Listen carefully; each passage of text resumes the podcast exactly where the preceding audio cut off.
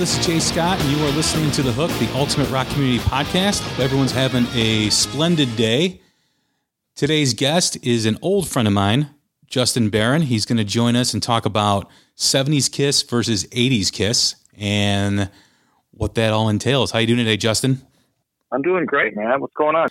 I'm doing well. Thanks for doing this. I really do appreciate it. Yeah, no problem.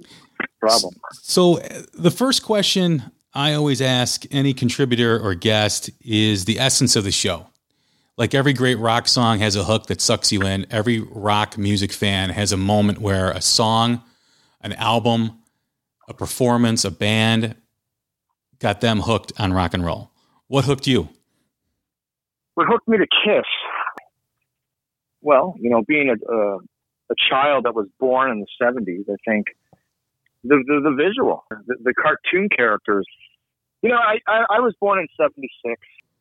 The visual can lead backwards to I think getting the you know getting the Gene Simmons doll like after they were popular on on, on clearance, missing like maybe a leg, you know, a couple of articles of his clothing, you know, and just knowing this band was kind of cool, and you know there there was something collectible about them, and there were there were four of them, and each one's a little different, but I didn't know how that kind of intrigue visually.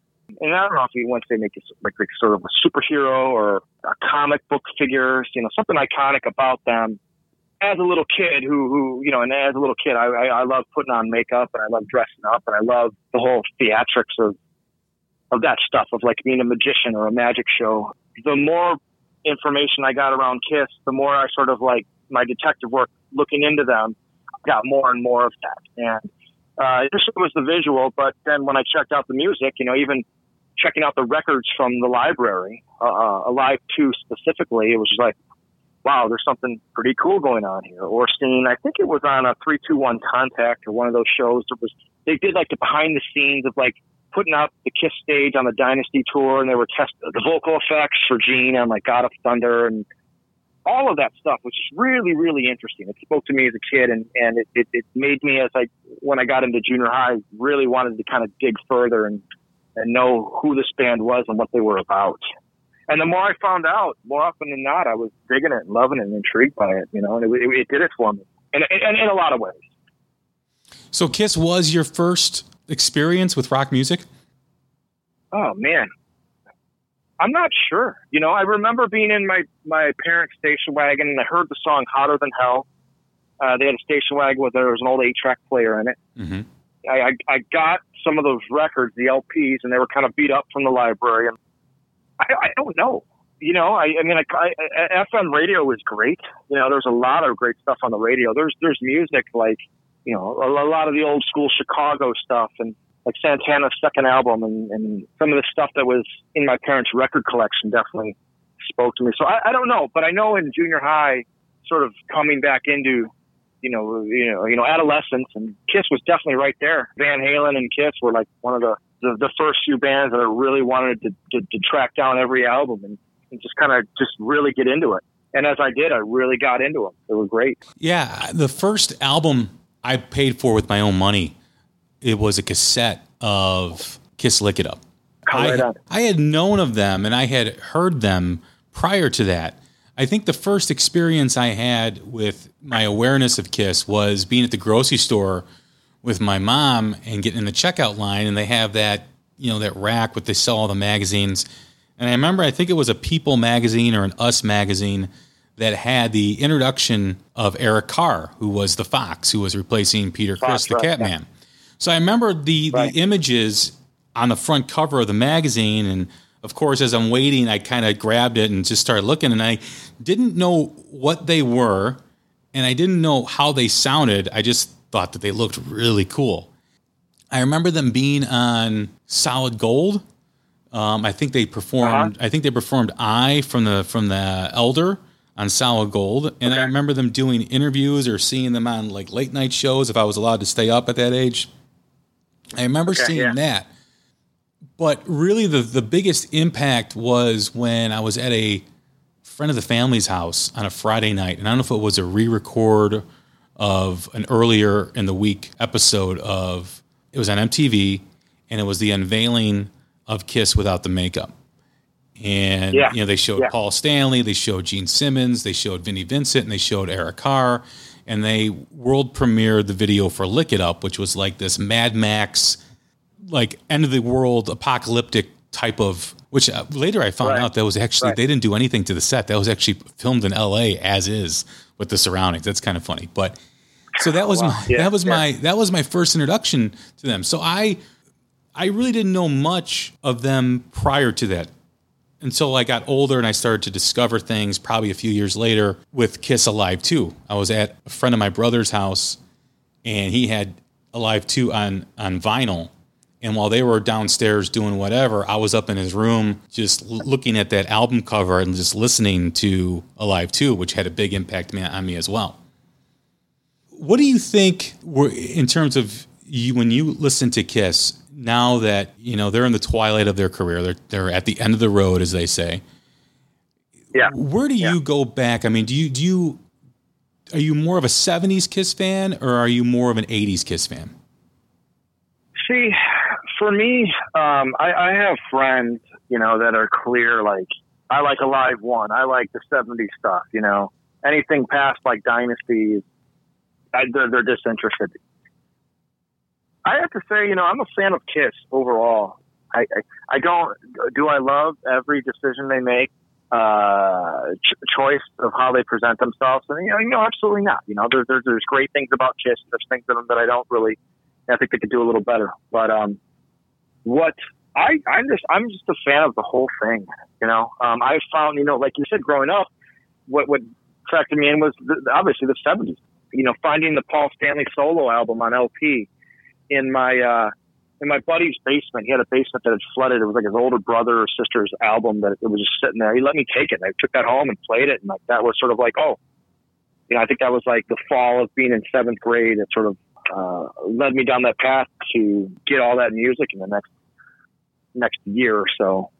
Yeah, but I like it. I, I like it all. I appreciate it all. You know, uh, the the 80, like I think Gene Simmons and Paul Stanley are really really smart. I think they're really really uh, how they chose to adapt and change with the times. Now, if you want to call that, you know, sort of following the trend or sort of flowing with or whatever, I definitely think those guys have an edge to them. I think there's a I think there's a masculine quality to what they do. I think they're very uh, I think they're very good. I think they make overall good good creative decisions.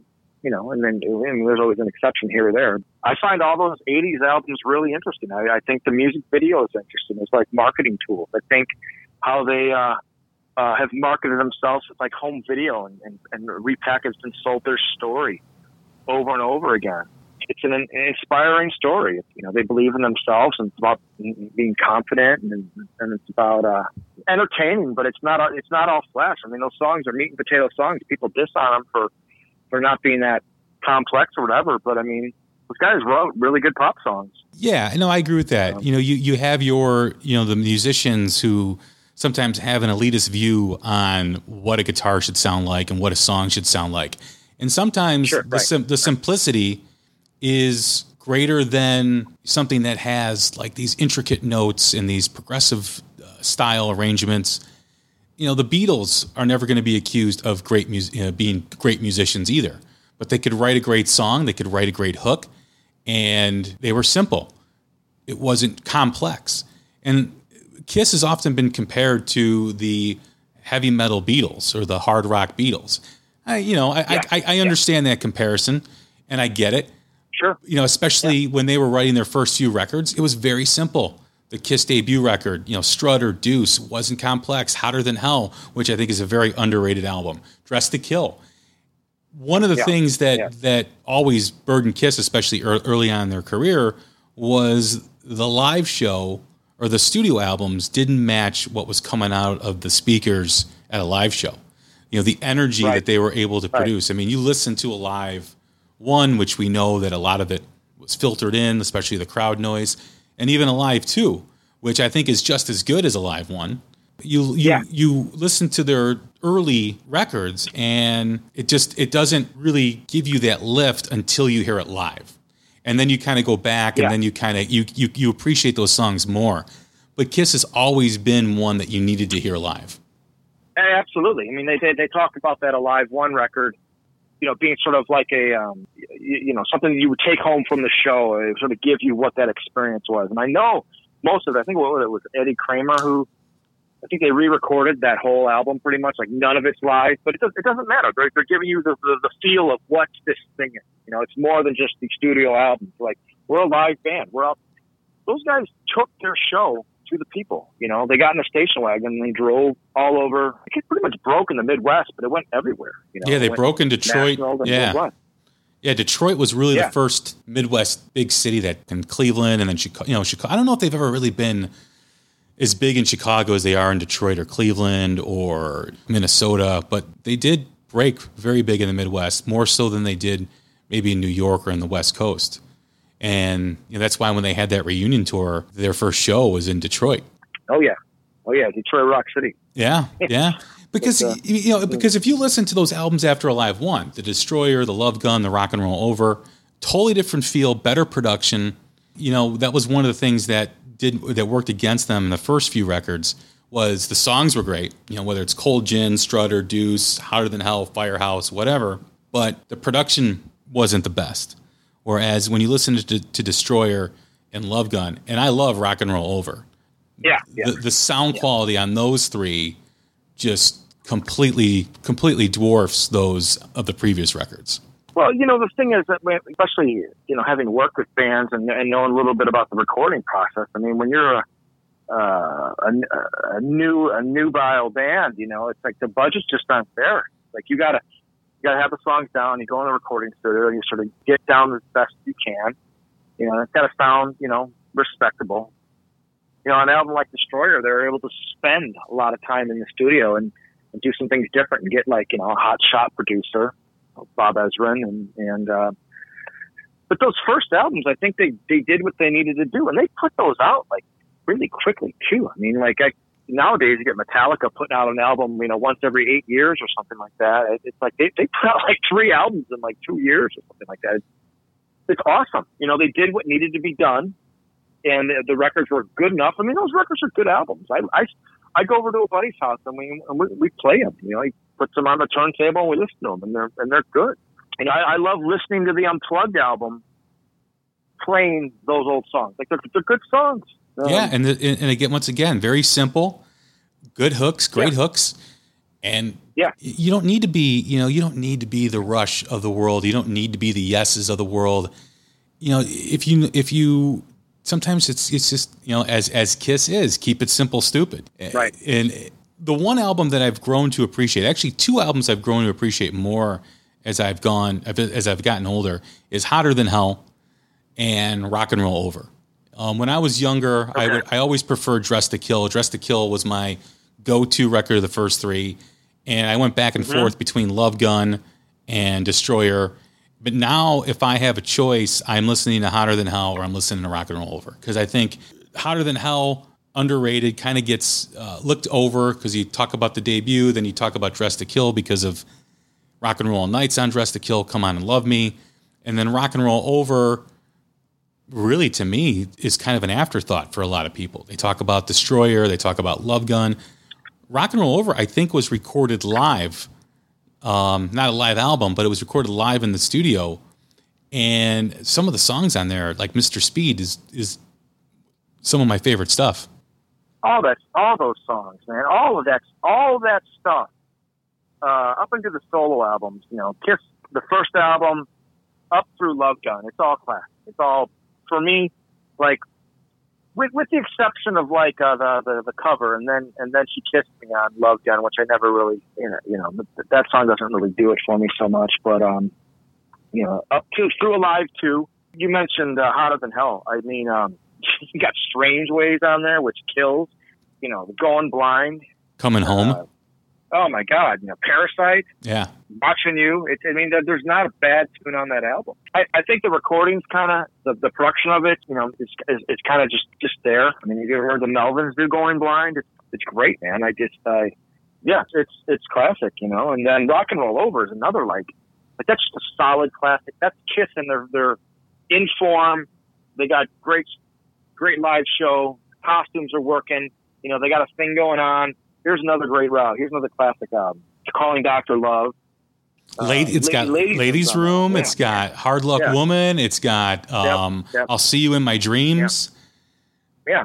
really good stuff. Yeah, really good stuff. Yeah, make opens up with I want you. That that's great. I think when I saw Kiss on uh, the Hot the Shade tour, and they went on for an encore, they they had a, they had a big big Sphinx on stage for the the regular show, and it was huge. It came out of the mouth, and then the Sphinx, you know, lowered. I'm sure fans who, who would listen to this would know this, but the Sphinx lowered, and then they brought up like a three dimensional kiss sign, you know, the, the iconic kiss sign. You know, the, the K was a little funky.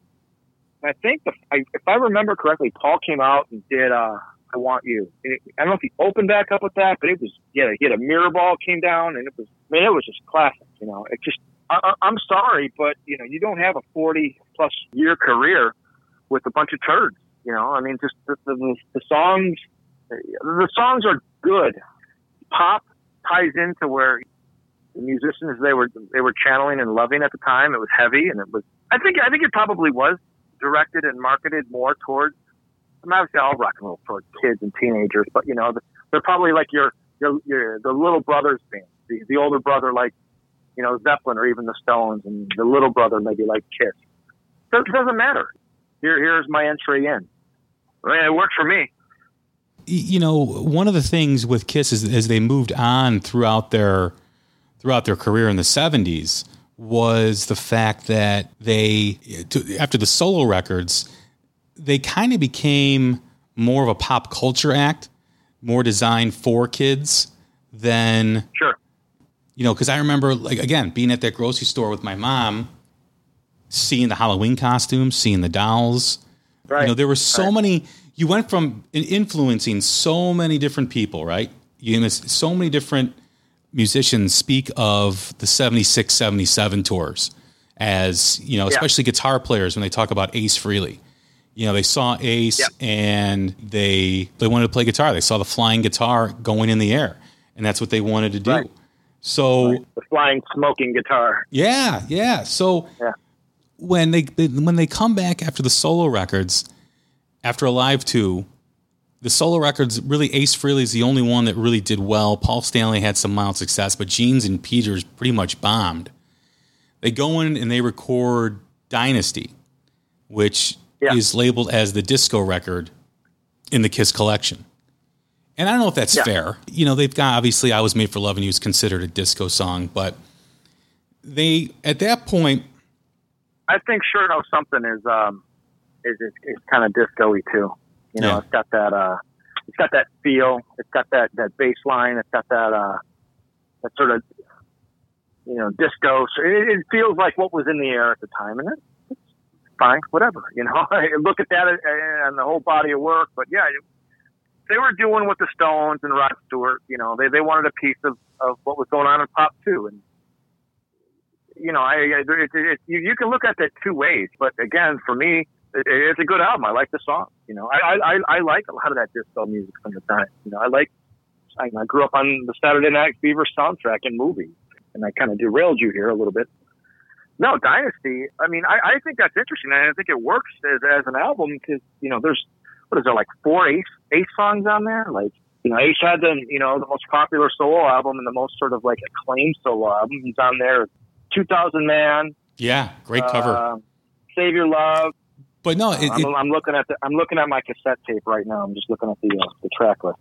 But no, it, it was. Uh, um, yeah, but I think at that point when they came back and they started to become, you know, they had the Kiss lunchbox, they had the Kiss toys and and Halloween costumes and all that stuff. They started to become more of a little kid band, you know. And even Gene and Paul have talked about this in interviews in, uh, over the years that little kids started coming. It started to become like more like the circus, like Barnum and Bailey, where kids would come with their families instead of it being more of the of the of the kid in school, the rebel, you know, the the, the disenfranchised youth. It started to lose its way a little bit. Probably, you know, around the dynasty era, the the the unmasked, of course, the elder. You know, we could talk about that, but it seemed, and and they even talk about this that it it, it just didn't, it wasn't doing what they enti- what they intended it to be to do. It became something completely different.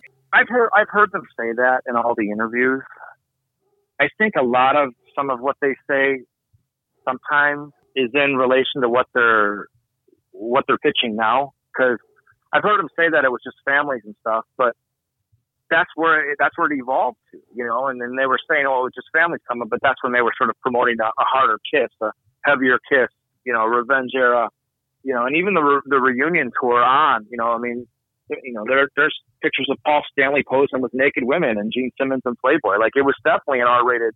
There were some R-rated aspects as there was back in the 70s, but in Dynasty it became more PG or almost G-rated at some points you know, I'm, I'm as a kid intrigued by, you know, the Phantom of the Park movie and whatever, but, but now it's, it's gone back to like a legacy bands where their, their fans are bringing their kids. It's sort of a, rite of passage. So I don't think Paul would, um, bitch about families coming because it, it has become a rite, rite of passage. So I think it's definitely geared towards adolescence, but then adolescents grow up and it becomes a generational thing for, for kids to discover.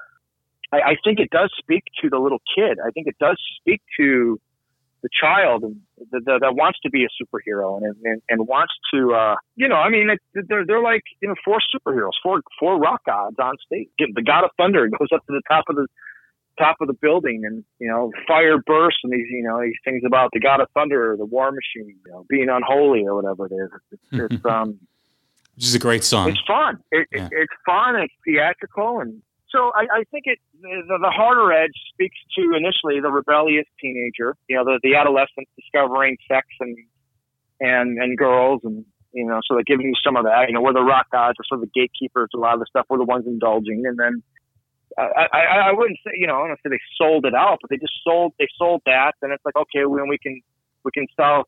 It's trending with kids, so we'll sell we'll, we'll sell it to an even younger demographic, and but I know Gene Simmons talks about it in one of like I don't know what is it um Kiss uh, Extreme Close Up or I don't forget the two of the movies they did in the early '90s. We talked about you know you, you climb one mountain, then you want you, you want to climb another one. You get a taste of that, and you want to do that one. And you want to accomplish the next goal, and you know so they you know they they've get they've gotten fame on this level, and they want to go to the next level. And I can't I can't blame them. You know there are a lot of bands that have stayed the same. They get a little stale that's what I find interesting about, you know, 70s Kiss versus 80s Kiss. It's, to me, it's all really interesting. I, I find all the albums really interesting. You know, even though if there's a song or two that I'm not into, you know, with, with the exception of like Psycho Circus is, is, is, is like my least.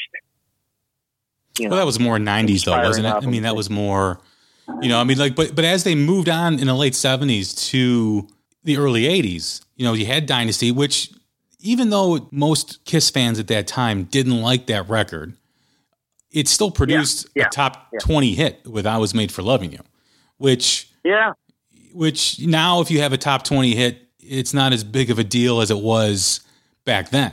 You know, for for a rock band like right. Kiss who right. you know right. was not considered mainstream to have a song like that is and one of their biggest hits, it says something of the times because disco really had taken over and then you had the beginning of punk um, really in full swing in 1979. So they yeah they had yeah. a lot of success with that, and then they went in and did Unmasked, and I know you and I have talked about it before. I think that record sounds, I think it holds up a lot better than people thought it would originally. I think now if you listen to it, it's got some really good stuff. It's definitely more of a pop record along yeah. the lines. You know, it kind of continues with the Dynasty music style uh, into the early 80s, you know, with, with Unmasked. And I think, you know, if you listen to some songs like Shandy and Tomorrow, and I know there's others, or not, you know, Is That You, which is, I think is a good song. There's a lot of Ace material on that record because I think, I think they wanted yeah. to capitalize on the fact that Ace had such a big solo album, bigger than the rest of the guys. Again, bringing Ace in, you know, letting him be more of a, a contributor to material. You know, you've got what, two sides of the coin, Torpedo Girl, Talk to me. Talk to me. Yes. Yes. yeah. Yeah. Paul Stanley like gave him a lot of credit for Talk to Me. Again, that album conceptually is kind of interesting where they're kind of teasing that they're going to take their makeup off, you know, and, and obviously at that point they still there still was obviously some uh, intrigue, you know, with the culture about what do these guys look like with without their makeup. So they were able to still play with that. Um, I I listen to that album. It sounds very much like like the production sounds like yacht rock a little bit to me. Like it sounds like uh, a little bit more like a like a like like like a Doobie Brothers or Michael McDonald or something like that. You know, like a Kenny Loggins or something production of, of the time uh, of the radio. But that's that's where I see. It's like Kiss Kiss made it, and then they're gonna go. Okay, we're gonna do another pop. We're gonna okay. disco you know, then it's like, okay, where do we go next? Well, let's try to do a little more mainstream rock. My problem with Kiss is, is they discredit some of the foundation that they've already laid, and they try to kind of branch out a little bit, and and and, and instead of coming back to that foundation, they'll sort of they, they take it for granted. I think it's too obvious for them to kind of um like that album I was saying. It sounded it sounds very much like a yacht rock album, like in terms of production. Mm-hmm. Some of the hard edges have been rounded a little bit, and uh, the songs are good, but the it, it, it's very much of that time. And I think that you know, obviously they they want to be contemporary. They want to, you know, they don't want to sound like something that, that happened ten years ago. But you know, I, I don't know. I know I don't I don't know I don't know the numbers those guys were being given by management, and you know what what kind of advice they were being given, or what songs were on the radio that were really inspired of them. You know, I know Paul Stanley, he's usually, he's got his ear to the ground in terms of like where he wants to go. You know, this person had a hit with this, you know, I could do this too. And he usually does. But that album to me, like it's just, it's got a little, it's just a little, like conceptually, you know, they're flirting with the idea of taking their makeup off and flirting with the, you know, the, uh, the intrigue they had as a band, a masked, uh, you know, band where you didn't know their identity and I, I, I don't know. It's not one of my favorites, but well, I think that whole period. Yeah, I, I, think the the whole period, you know, with those three albums, Dynasty, Unmasked, The Elder, it was kind of a lost period for kids, and and, and for Kiss, and I don't mean that as like you know throwaway music. I just think that they were searching for an identity to regain their identity.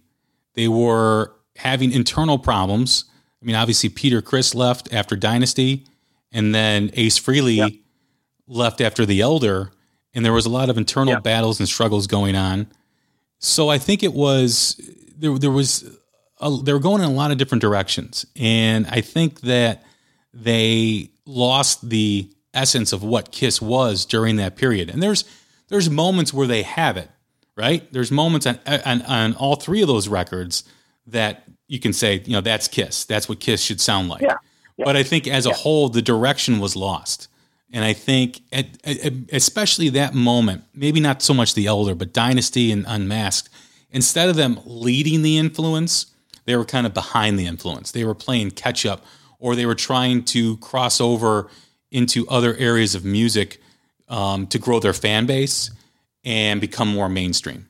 Absolutely. You know, uh, what I find really interesting about this period, it's sort of a, um, in, in, terms of them being sort of a legacy, you know, 40, 40, you know, some 40 years in, as a band, the, the zeitgeist of what that sort of, um, uh, space they were occupying in pop music, you know, like the Kiss guitar player, the lead guitar player was, was changing from 70s guitar to 80s guitar. And obviously that, that resulted in the changing from Ace Frehley to um, the guest players that played, you know, solos on uh, Creatures of the Night to Mark St. John, or Vinnie Vincent, Mark St. John, and then Bruce Kulick, you know, and Bruce Kulick sort of became the stay of that, you know. It, it went from, you know, Jimmy Page and and Tony Iommi and, and others, other icons, you know, from Ritchie Blackmore and just people that were really groundbreaking to you know Eddie Van Halen and Randy Rhoads sort of setting the new trend for 80s guitar, and everybody was pl- kind of playing catch up to that. And where you know where uh, Ace Frehley was a rock god in the 70s, I, I I'm not saying he doesn't fit into that, but I think for Kiss to be able to take off the makeup and be an MTV band, you know, I, I think they needed, uh, you know, losing Ace, they had to just kind of embrace the trend and uh, and go with it and, be, and become an 80s you know, oh, you know, an 80s hair metal band, you know, a kind of, um, you know, I think they took a lot of cues from Van Halen. You know, I think they saw Van Halen and saw the excitement and new energy of this new thing. And, You know, they they they, they kind of took some of that wild jungle man sort of uh, thing that David Lee Roth was. I think Paul Stanley's definitely embracing that. You know, Asylum and and uh, Animalize. And, sure, with the um, with the with the different colors and you know, I mean, you look at yeah. each album they released in the '80s.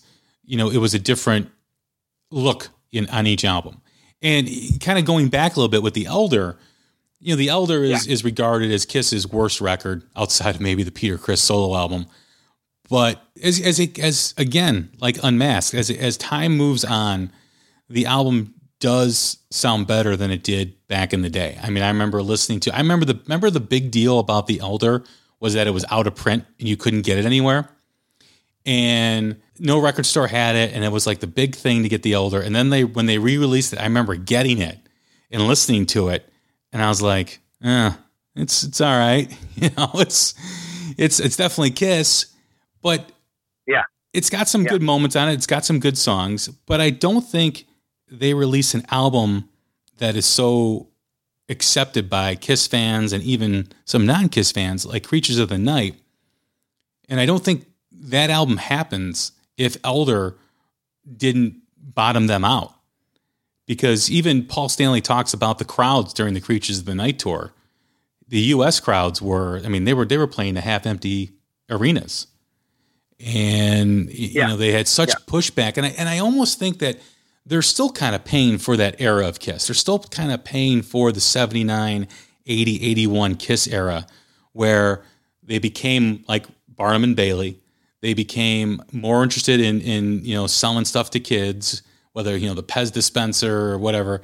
And then they had this concept album that completely fell flat. I think in some ways they're they're still paying for that in terms of people taking them serious. Now I could be wrong, but I, because I, I look at some of the stuff, I, I I used to say that if Kiss had the makeup on and they released Creatures of the Night, Animalize, and Lick It Up, the, the order's kind of screwed up there, but you know what I mean.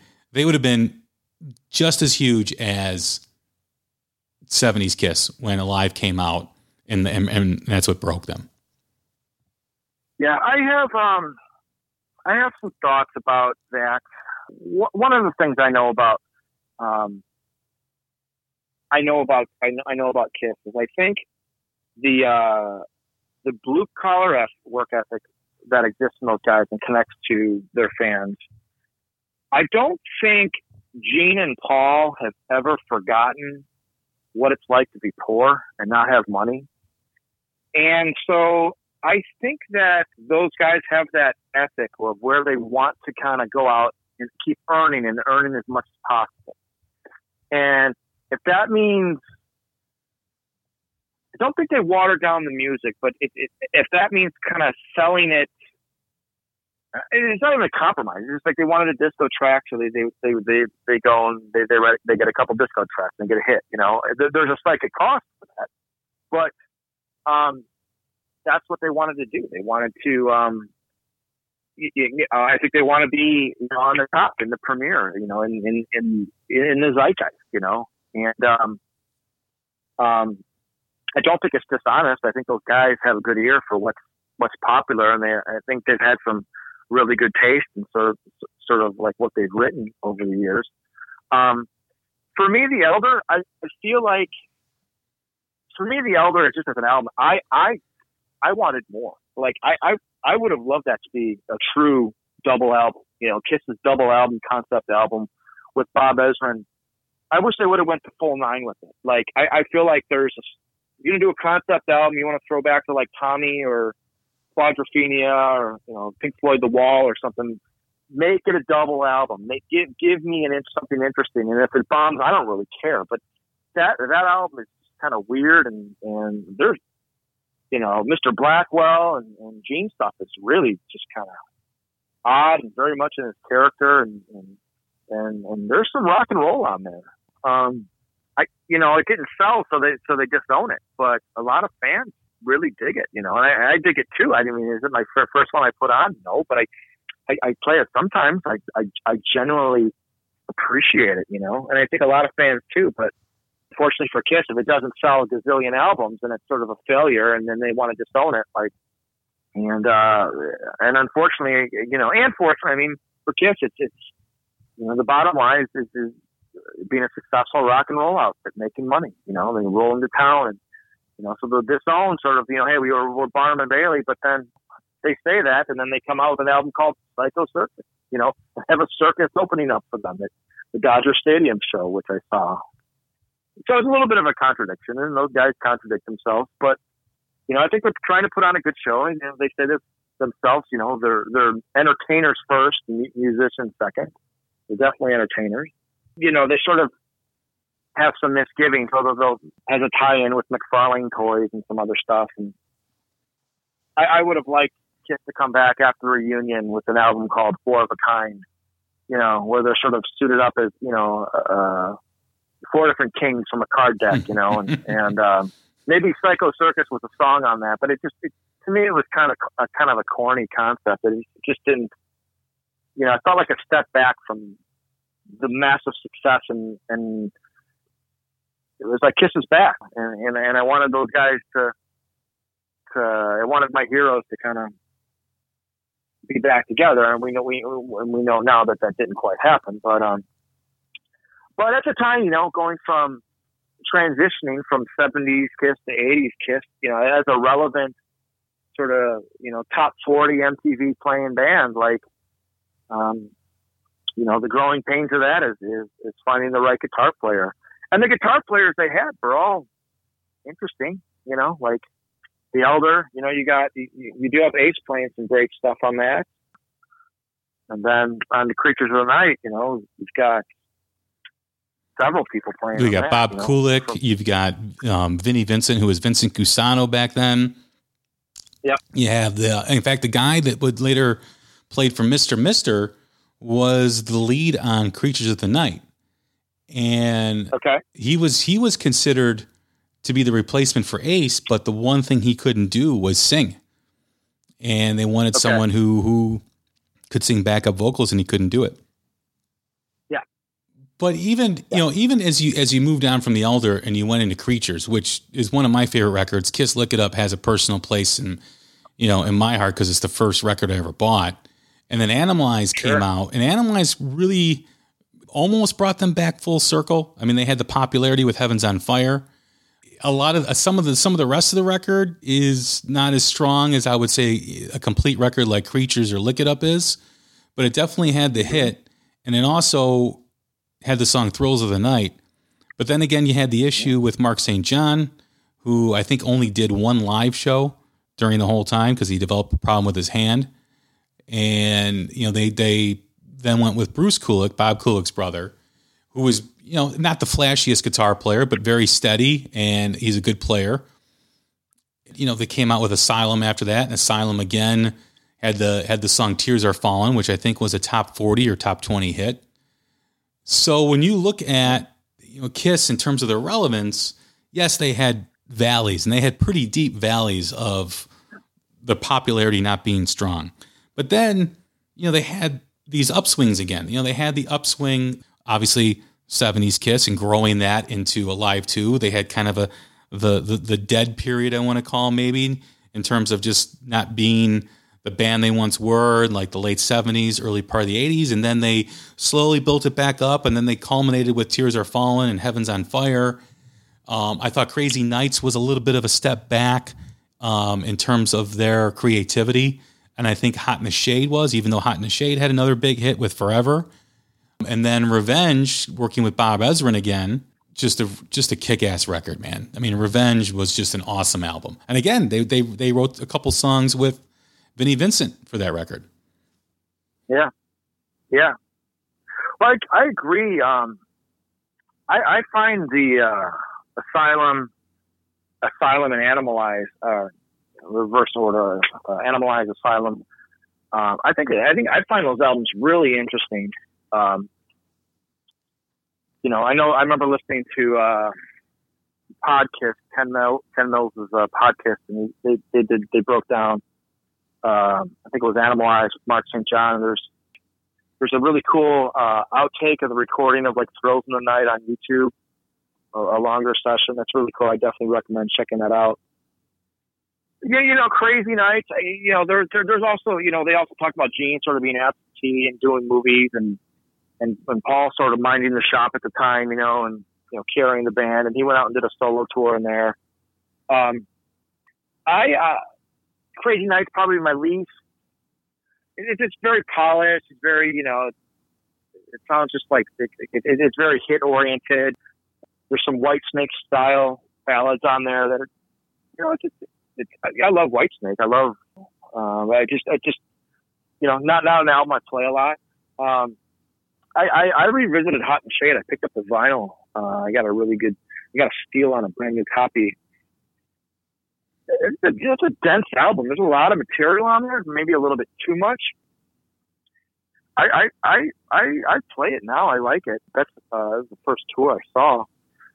Um, you know, those, those songs, Hide Your Heart, and, you know, they had definitely had a heavier feel to them. I mean, that's when they're kind of shedding some of the 80s glam stuff. You know, they're getting a little bit more, uh, you know, and then, and their photos, they weren't so poofed up hair. You know, there was some leather involved, some, some, some denim. You know, they were wearing Paul Stanley and Eric Carr wearing denim and know, still boots on. And, but there wasn't a bunch of like, uh, bikini clad women in the mm. videos and all that stuff. I just find really interesting. I wish, I wish, I wish on that, uh, that, that Hot in the Shade tour, which is a gargantuan tour, I wish they would have done a live three with Eric, Eric Carr um, because it was a really great, great tour, and they were still playing some of those st- songs from the '80s, like uh, you know what, what's the one off "Lick It Up" that, um, you got uh, uh, "All Hell's Breaking Loose." You have is it a Gene song or a Paul song? Then it uh, fits like a glove. It just yeah. fits like a okay. glove on that tour, and, and and it was great. There were some of those songs they don't do anymore from the '80s. They're still playing, and, and Eric Carr was a part of that. I was, you know, I, I would have liked them to do or even if a live three would have been even a double album. You know, I can think it was a double album, but it, it would have been cool to have a live album with Eric Carr. You know, in that '80s period, because mm. uh, a live three, which came out after Revenge, uh, which which and I, I get that Eric Singer revitalized them in, in a lot of ways. Some of that '80s stuff kind of got glossed over. They kind of go back to some of the '70s, which is all great. You, you know, uh, as a fan looking at the overall catalog, it's just I, I, I have to look at it and find it interesting and, and just kind of plug in and enjoy it. I uh, I have less critiques of uh, you know I, I enjoy it more than I than I than I don't. You know I I, I definitely enjoy it. You know. Yeah, I you know one of the interesting things about the Hot in the Shade album is it features the song "Hide Your Heart," which was also which Ace also recorded on Trouble Walking Yep. Yep. which was yep. interesting. Um, Doesn't Michael Bolton have like a co-write on that or something? That's forever. Michael Bolton um, has the co- uh, the co-write on forever. I think Hide Your Heart on forever. Okay. Yeah, I, I think um, Desmond Child, Paul Stanley, Holly Knight. I'm looking at Ace stat. Yeah. Right now, um, I heard they were going to bring Ace back at that time. Um, I, I I don't know. I haven't gone much into that, looked much into that story or whatever, but I I've, I've heard that from some Kiss fans um, you know, somebody could could enlighten me on that. I always thought when they had Ace back in the band, I'm mean, why didn't they do Hide Your Heart with Ace and let you know Ace sing a sing a verse and Paul sing, you know, the trade off. I thought that would have been kind of cool. Um, that that was a great great video. Uh, I loved all that classic MTV. you got a you got a helicopter flying around the. That was, was, a great that, video. That yeah. Yeah that, is that uh, was that an LA hotel or New York hotel? I can't remember. Uh, there, was some name yeah, on the top of it. I forget. I forget um, what it um, was too. But no, excellent video. Probably. Yeah, I, I think mean, it was New York because there's a subway in there. Yeah, it's got to be. Um, That's a good point. I yeah. think though that yeah, out of all the videos in the '80s, I mean, I, I always like Lick It Up and all hell's breaking loose because it was like this Mad Max concept and. Oh um, yeah, great. you know it was. Great. I mean, all hell's breaking yeah. loose is just all about debauchery and kicking over bonfires and and just yeah, it was, it was very interesting. And then the Crazy Nights videos were the you know they're kind of blah, but yeah, I do think Hide Your Heart was one of their better videos of that era. That was a that was and Rise to it too because when they kind of they brought back they, they're doing their makeup in the beginning in the dressing room, and yeah. you know they go yeah. into Rise to it. So so so you could tell that they were thinking about it or moving towards that. I mean, Obviously, after Hide Your Heart, Revenge comes out. Now, it was a live three that was on the Revenge tour, I believe. Yeah, yeah. And then Yeah. they were gonna do a new album, or no, they started recording that album that was like a grunge record. What was that album called? Carnival of Souls. Yes, yes. They started recording that, Yeah. and they never released it. And then that's when the MTV Unplugged happened, and that's when they brought back Ace and Peter. Yeah, yeah. But I, I think that they, um, I, I, you know, I think they were they were probably last to figure out, you know, what was going on with their legacy. But all those grunge bands loved Kiss. You Mhm. know, all those guys, you know, just just loved them. And they had the Kiss, they had the Kiss tribute album, and then they had uh, Anthrax also. And Anthrax, I don't lump into the grunge. You know, I think the sound of white noise is a little more in that direction for not just the time period, but Anthrax was covering Kiss, and giving them, you know, Scotty Ian's always been a big, publicly acknowledged that he's a Kiss fan, and so they were getting the props from the band, the bands that were, you know, younger than them, and giving them the accolades. And finally, it was just like, uh, duh, you know, we're we're we're uh, we're, we're elder statesmen here. Let let let let's claim this. Let let's cash in here. Let's uh, reclaim this. You know, and rightfully so, because I know without makeup you know, I saw that revenge tour and I was a little disappointed with the stage. I, there, there wasn't the uh, three dimensional kiss letters, light up kiss letters that, that they had on Hot in the Shade. They had a, they had a Statue of Liberty on stage. I mean, I guess it was kind of cool, like a, a post apocalyptic New York, but it was, the, the face came off and there was a skull behind it, which it, it's okay. It's, it's a little corny. Uh, they had a kiss it was yellow with uh, black letters on it, you know, backdrop that came down. I, I, I wanted, I want that sign. I want that iconic sign, 3D, three dimensional sign that comes down. To me, that's them playing in front of that is Kiss, which which they've they forgot they forgotten now. It's all just an LED video projection, which I, I think you lose something with that. No, but uh, yeah, it, it was the revenge tour. I guess sonically, I mean, Eric Singer brought brought a fury to that band. You know, I'm, I'm sure they were. I, I can't I can't help but not think you know losing their their bandmate Eric Carr. You know, we we, we got to do this right. This this other guy stepping in. Let's uh, let's let's let's make sure we do this. Well, I know Eric it's been a lot of- Singer, Eric Singer was part of the Paul Stanley solo tour in the early '90s that he did. Yeah. So, so he was part of that band, and that's kind of where the connection was. But that revenge or revenge that um Alive Three album sounds huge. It's It does. huge. man. It does. Yeah. Um, It really- I, I mean- I, I love that album. The live version of "I Was Made for Loving You" just sounds phenomenal. Yeah. Yeah. Sounds sounds Yeah. incredible. Uh, Paul's got some great one-liners between you know introductions to the songs. Um, it's yeah, it's and then they also paid tribute to their past numbers in, in when you open it up. I mean, I first had the CD as I have the LP now as well, but uh, Ace and Peter, we won't forget you, and there's kind of an acknowledgement to those guys, really. And and and and they they I guess they have always resold and repackaged what they were in the 70s that's what a lot of those videos were, uh, the mid to late '80s and not early '90s, and, and I love that. I love that marketing of themselves, and it's fine. It's, I, I, have, I have no, I think it's great. It's great for a new fan to kind of come in and get exposed to that. But I, I, I, I, mean, I think '70s Kiss, '80s Kiss, to '90s Kiss and beyond. Um, it's it's all interesting. I, I just I just find those guys as a cultural force of entertainment.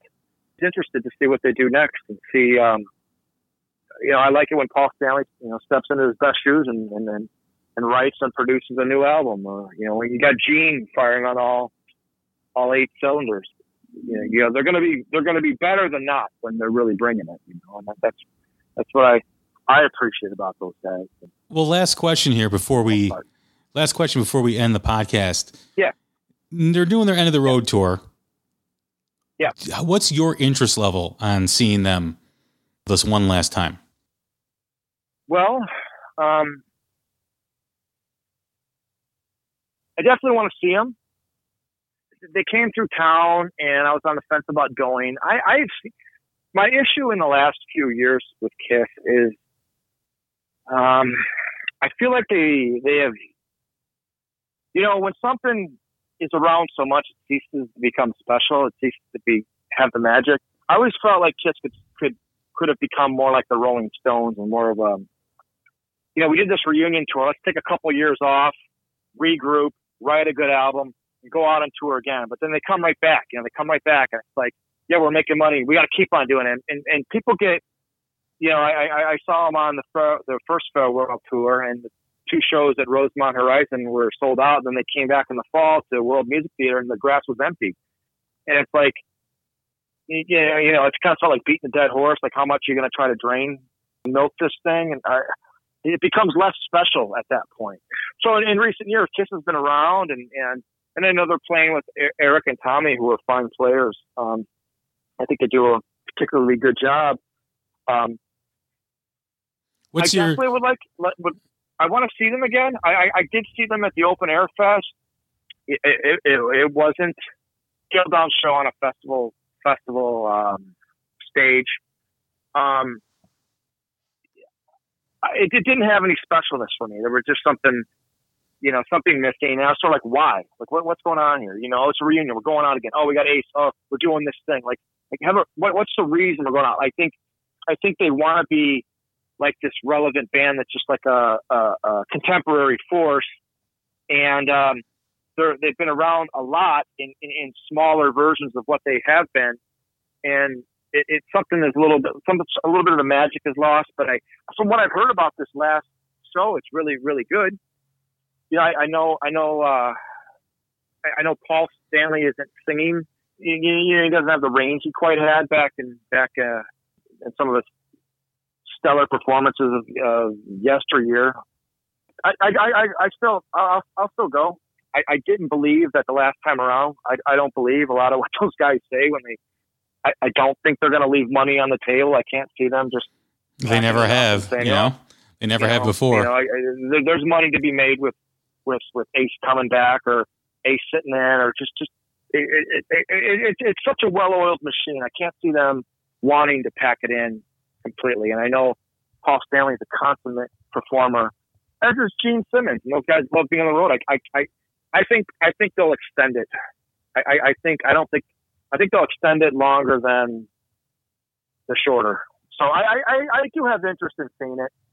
I just, I just want there to be an element of magic, and, and, and it's something that connects me back to that little kid that uh, finds magic in that, and and that's what initially brought me to Kiss uh, as a kid. You know, the magic of the superheroes, which was enough to kind of bring me on board to follow them from the 70s through the 80s and then and then beyond, and and uh, still, you know, uh, for the most part, really appreciate those guys and and and uh, and, and look up to them as as you know, quote unquote artists and entertainers. You know.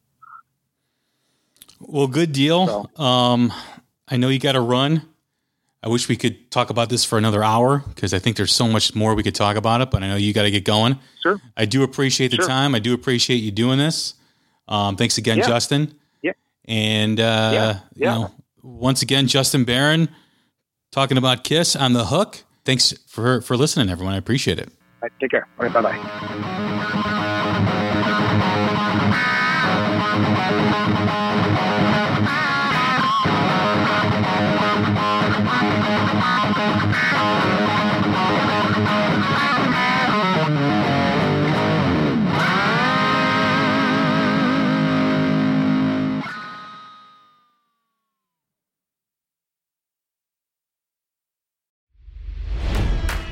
It's NFL draft season, and that means it's time to start thinking about fantasy football. FantasyPoints.com features industry leading experts and prognosticators using proprietary hand charted data to help you score more fantasy points. FantasyPoints.com is the place to go for whatever kind of fantasy football you play. Whether you play fantasy football, daily fantasy sports, or do a little bit of everything, Fantasy Points has the meticulously researched content to guide you to victory. And why wait for the fall? Fantasy Points also covers the new spring football league, the UFL. Join the guru, John Hansen, Scott Barrett, Joe Dolan, and other massive names in the fantasy football universe with an exclusive offer. Use code Pantheon for 15% off any fantasy points package, including the all in package, with access to every article, tool, and data nugget that Fantasy Points has to offer. That's fantasypoints.com and code Pantheon for 15% off at Fantasy Points. Fantasypoints.com, code Pantheon. Score more fantasy points.